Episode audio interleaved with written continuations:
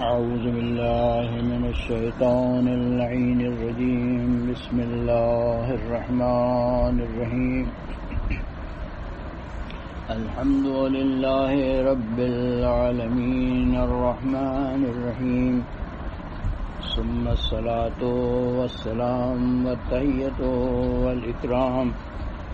على أنبياء الله والمرسلين، لا سيما إبراهيم وآل إبراهيم ومحمد وأهل بيته الطيبين الطاهرين، الغر الميامين. وملائكة الله المقربين، وعباد الله الصالحين، وعلماء الأبرار المتقين، والشهداء والمجاهدين. أما بعد، فقد قال الله تبارك وتعالى في كلامه المجيد، وهو أصدق القائلين أعوذ بالله من الشيطان الرجيم.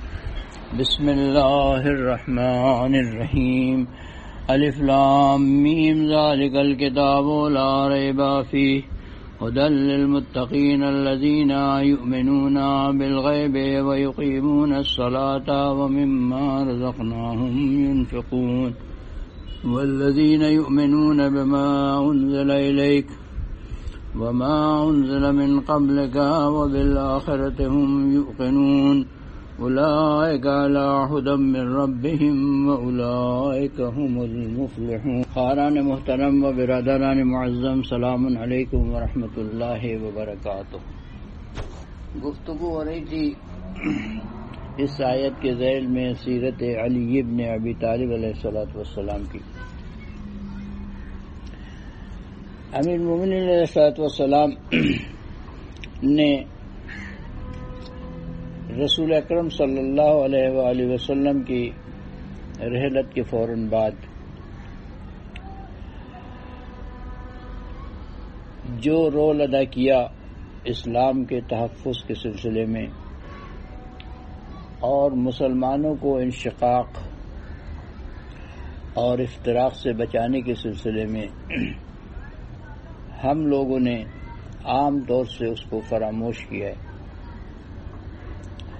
اور امین صاحب السلام کے دور کو ہم نے کچھ اس طرح پیش کیا ہے۔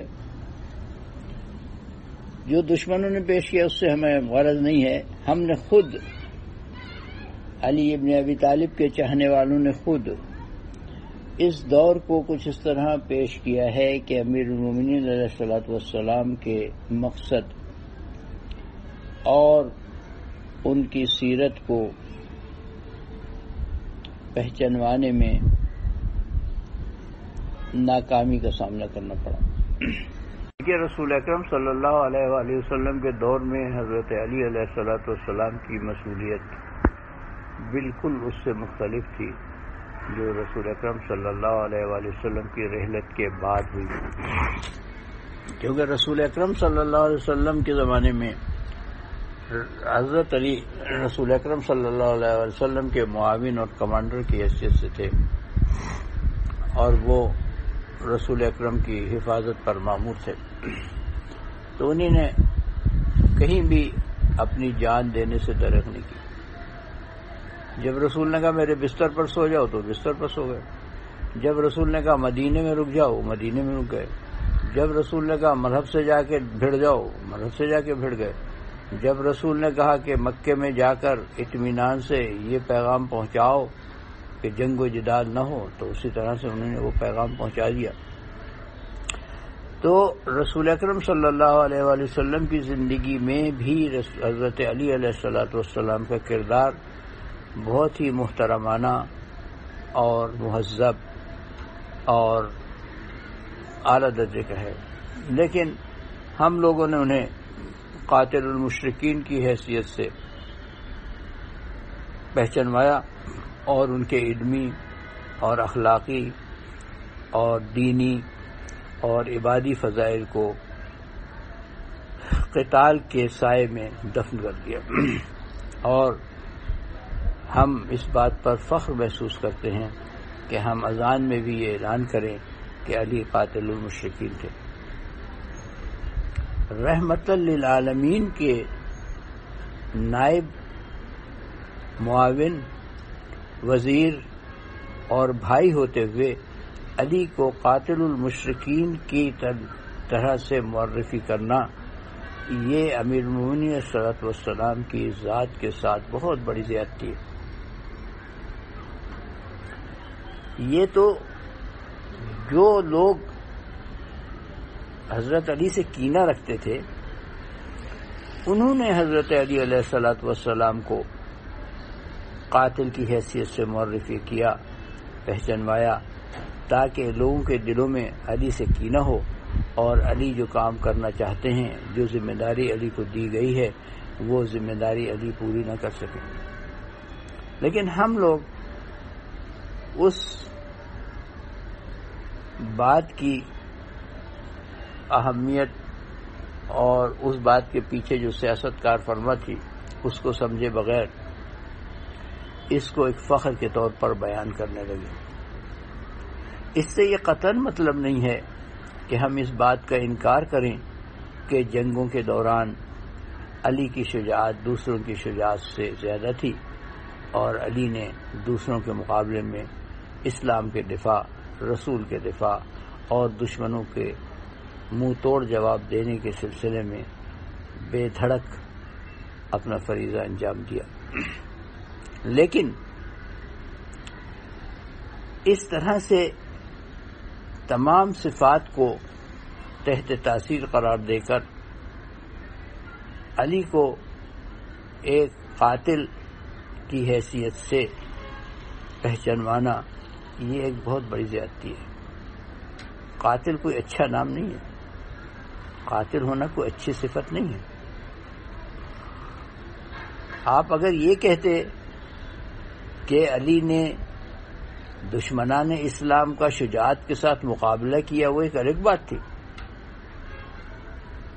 اگر آپ یہ کہتے کہ علی ابن ابی طالب نے کی وجہ سے جنگوں کا رخ بدل گیا، وہ ایک الگ بات تھی۔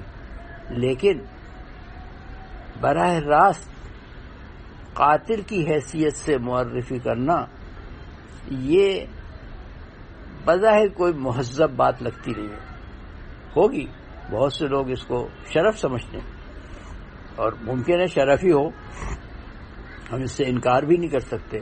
لیکن ادب، تہذیب اور عزت و جلالت علوی اس میں تھی۔ کہ یہ پہچانوایا جاتا کہ علی علم کا پیکر تھے، علی رحمت کا پیکر تھے۔ علی نے جب مرحب کو قتل کیا، تو مرحب کو قتل کرنے کے بعد مرحب کا مرثیہ پڑھا اور جب کسی نے پوچھا کہ یا علی، آپ ہی نے تو اسے قتل کیا تھا، آپ اس کا مرثیہ کیوں پڑھ رہے؟ تو علی نے کہا کہ میں نے اس کو خوشی سے قتل نہیں کیا تھا۔ مجھے اسی بات کا افسوس ہے کہ کیوں یہ میرے ہاتھ سے قتل ہوا۔ کیوں یہ میرے ہاتھ سے ہدایت پا کر جنت کی طرف نہیں گیا؟ اس قسم کا قلب رکھنے والے انسان کو قاتل کی حیثیت سے پہچانوانا اور اذان میں اس کو برملا کہنا، یہ سوچنے والی بات ہے کہ اس کو ہم کب تک جاری رکھیں گے اور اس سے ہم کیا فوائد اور نتائج حاصل کر سکتے ہیں؟ علی ابن ابی طالب، وہ انسان تھے کہ ان کو تو رسول اکرم صلی اللہ علیہ وآلہ وسلم نے بتا دیا تھا کہ تمہارا قاتل کون ہوگا۔ اور ابن ملجم، جب پہلی دفعہ حضرت علی علیہ السلاۃ والسلام کی بیعت کرنے آیا تو حضرت علی علیہ السلام نے اس کو بتا دیا کہ تم میرے قاتل، میری ڈیڑھ داڑھی تمہاری تلوار سے خون میں رنگین ہوگی۔ ابن ملزم کو بہت تعجب ہوا اور اس نے کہا کہ یاری، آپ میرے بارے میں ایسا سوچتے ہیں؟ میں آپ کا اتنا وفادار اتنا بڑا حامی، اتنا بڑا مدہ، میں یہ کیسے کروں؟ تین دفعہ بیعت کی، تجدید بیعت کی، ابن ملزم نے اور تینوں دفعہ علی ابن ابی طالب علیہ السلام نے یہ فرمایا۔ پھر جب وہ کوفے آیا، تو حضرت علی کو تو پتا تھا کہ وہ قاتل ہے۔ حضرت علی اس کو نکال بھی سکتے تھے، اس کو قید بھی کر سکتے تھے۔ اس کو قتل بھی کروا سکتے تھے۔ لیکن علی کی رحمت و عطوفت و مردانگی نے یہ بات قبول نہیں کی کہ اس کے ساتھ وہ کام کیا جائے جو بزدل لوگ کرتے۔ یہاں تک کہ علی ابن ابی طالب نے آخری وقت اس کو نماز کے لیے اٹھایا۔ یہ تو ہم ممبر سے کہتے ہیں کہ جس طرح سے ہم ممبر سے کہتے ہیں، حضرت علی نے اس کو ٹھوکر مار کے اس طرح سے اٹھایا۔ علی کا اخلاق یہ نہیں تھا۔ میری سمجھ میں نہیں آتی یہ بات کہ علی نے اس کو اس طرح سے ٹھوکر مار کے اور احانت کے ساتھ اٹھایا ہوگا۔ بہت پیار سے علی ابن ابی طالب نے اسے اٹھایا ہوگا کہ ابن ملزم اٹھو، اب نماز کا وقت آ گیا ہے، غفلت سے نکل آؤ۔ اس قسم کا رحیم و عطوف و کریم امام کہ آپ اگر کوفے کے اس وقت کے حالات کا مشاہدہ کریں اور دیکھیں گے جس وقت حضرت علی علیہ صلاحت والسلام کوفے میں آئے اور کوفے میں مسجد اپنی بنائی اور مسجد کوفہ کو اپنا دار السلطنت بنایا، تو کیا اس وقت کوفے میں سارے لوگ مسلمان تھے؟ اس وقت کوفے میں یہودی تھے مشرق تھے، مسیحی تھے مختلف مذاہب کے لوگ آباد تھے۔ اور علی ابن ابی طالب نے تمام لوگوں کے بیواؤں، یتیموں اور کم آمدنی والے لوگوں کی سرپرستی خاموشی سے کی کہ راتوں رات جا کر ان کے گھروں میں بغیر یہ بتائے کہ میں علی ہوں، ان کا آزوقہ پہنچاتے تھے، ان کے بچوں کو کھلاتے تھے، ان کے گھروں میں کھانا پکاتے تھے، ان کی کفالت کرتے تھے۔ کہ جب علی ابن ابی طالب کی آنکھ بند ہوئی تو پورا کوفہ چیخ اٹھا کہ ہمارا وارث مر گیا۔ اس وقت تک کسی کو پتا نہیں تھا کہ ان کا وارث کون ہے۔ اس قسم کے اخلاق کے کریمہ رکھنے والے انسان کو ہم نے لوگوں کے سامنے کس طرح پہچانوایا کیا سبب ہے یہ بات سوچنے والی ہے ہم شیعان اہل بیت کے لیے کہ کیا سبب ہے کہ ہم نے اپنے ائمہ کے علم و دانش و اخلاق و کردار و شرافت و کرامت و عطوفت و رحمت و معاشرے کے تکامل کے لیے جو انہی نے خدمات انجام دی، ان کو کیوں ہم نے فراموش کر دیا اور ان کو کیوں لوگوں کے سامنے اس طرح نہیں پیش کیا کہ لوگ ان کی واقعی شخصیت کو سمجھتے۔ اور میں یہ سمجھتا ہوں کہ ہمیں اپنے اس رویے پر نظر ثانی کرنے کی ضرورت ہے۔ اور سیرت اہل بیت علیہ السلاۃ والسلام کے سلسلے میں تاریخ کو کوریت کر ان سے، تاریخ سے ان کی زندگیوں کے ان واقعات کو لوگوں کے سامنے پیش کرنے کی ضرورت ہے کہ جو ان کی حقیقی زندگی اور ان کی حقیقی سیرت کی جان ہے۔ وآخر دعوانا ان الحمد للہ رب العالمین۔ بسم اللہ الرحمن الرحیم۔ الحمد للہ رب العالمین۔ الرحمن الرحیم۔ مالک یوم الدین۔ ایاک نعبد و ایاک نستعین۔ اہدنا الصراط المستقیم۔ صراط الذين أنعمت عليهم غير المغضوب عليهم ولا بسم الله الرحمن الرحيم قل هو الله احد. الله الصمد لم يلد ولم يولد ولم يكن له كفوا احد. بسم الله الرحمن الرحيم قل هو الله احد. الله الصمد لم يلد ولم يولد ولم يكن له كفوا احد. بسم الله الرحمن الرحيم قل هو الله احد. الله الصمد لم يلد ولم يولد ولم يكن له كفوا احد. بسم الله الرحمن الرحيم انا انزلناه في ليله القدر وما ادراك ما ليله القدر۔ ليلة القدر خير من الف شهر تنزل الملائكة والروح فيها بإذن ربهم من كل أمر سلام هي حتى مطلع الفجر۔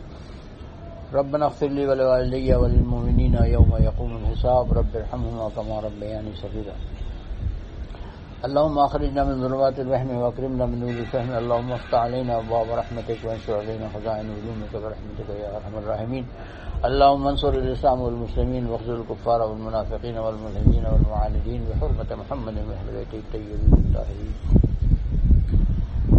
اللهم كن لوليك الحجة ابن الحسن صلواتك عليه وعلى آبائه في هذه الساعة في كل ساعة وليا وحافظا وقائدا وناصرا ودليلا وعينا حتى تسكنه ورزق طوى وتمتعه فيها طويلا برحمتك يا أرحم الراحمين. اللهم صل على محمد وعلى محمد. وآخر دعوانا الحمد لله